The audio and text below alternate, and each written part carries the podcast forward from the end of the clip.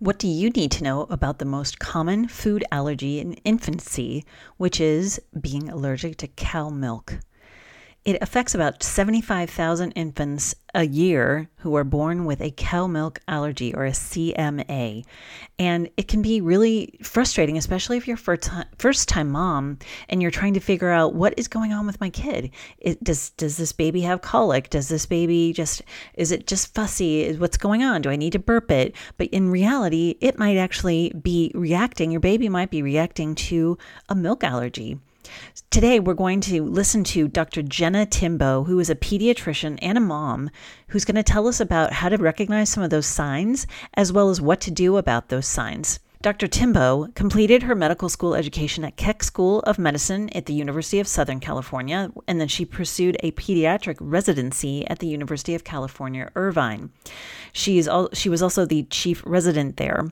She has been working in private practice as an outpatient pediatrician in Ladera Ranch, California since 2017. She and her husband, Andy, have three children Hailey, Robby, and Weston. And Hailey was actually five months old when she was diagnosed with a food allergy that Dr. Timboe took a special interest in and was able to do some additional research on, and now is going to share some of her findings with us. So thanks so much for joining us today and enjoy this show. Welcome to the Teaching Your Toddler interview podcast, where we feature experts, authors, personalities, and entrepreneurs to help with everything related to parenting. Find out about us at teachingyourtoddler.com and enjoy the show. This is Mary Jo Tinlin, and I would love to talk to you today about finding out if your baby has an allergy to cow's milk. So, especially for a new mom, I bet this is pretty traumatic, but how do you know if your baby is allergic to cow milk? Yeah, so there's a lot of various signs and symptoms. So definitely it's incredibly common. It's the most common food allergy in infants and it affects about 75,000 infants in the United States every year. The symptoms could be wide ranging. So for example, if you're introducing regular formula or you're introducing yogurt as their starting foods and they have hives shortly after, that's pretty easy to recognize that your child may have an allergy. With that being said, there's a lot of other signs and symptoms that cow milk allergy could be possible. So if your baby's really fussy, if they seem like they have colic, um, if they have blood or mucus in the stools, or it seems like they're not gaining weight well, those would all be reasons to talk to your doctor about a potential cow milk allergy or what we could do to help. I was in that situation with my first child. She was absolutely miserable baby, even breastfeeding and she wound up having an allergic reaction around four months old to regular formula and then was diagnosed with a cow milk allergy. Over time, we wound up switching her to a hypoallergenic formula and it literally changed our lives. And so I just urge you, if you have questions to talk to your doctor. And that's why I'm so excited to partner with Nutricia in bringing Pepticate to the United States. It's a hypoallergenic formula that's been in Europe for about 30 years and is now an option here as well. Oh wow, that's so exciting. So what what makes it hypoallergenic? What is what is the definition of a hypoallergenic formula? Yeah, so you take the cow milk protein is a very large protein. So in these hypoallergenic formulas or what we call extensively hydrolyzed formulas, they take the protein and they break it down into much smaller fragments.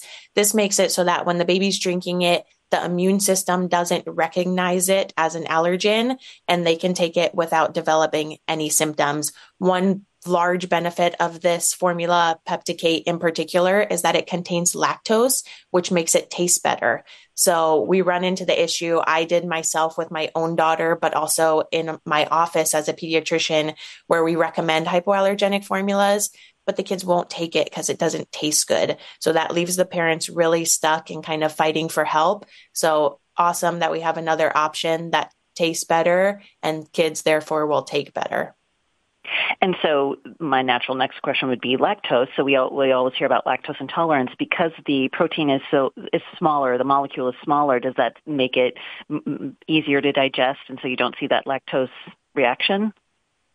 Yeah, if you have concerns about lactose, I'd speak with your healthcare provider, but a lot less common in little babies than we'd expect. Hmm. Excellent.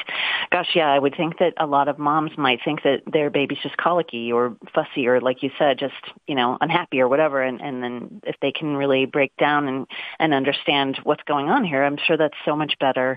Um, now, there's been some formula shortages recently. What, what can parents or moms do to, to help with that? Is this product pretty available? It is pretty available. If you're looking to purchase it, you can go to their website, pepticate.com, or it's available on Amazon as well. Um, but the formula shortage has been quite difficult to navigate for parents. Being a parent of a small child is stressful enough, and then have to be searching for formula on top of that just been a very tough year for parents and for us as pediatricians to try to help them. Um, but if you're having trouble at this point locating a formula, definitely talk to us, talk to your doctor so that we can help locate what you need. Absolutely. Perfect. Well, how can people learn more about this? So you can go to pepticate.com to learn more, or you can speak with your doctor. Excellent. Thank you so much, doctor, for speaking to us today.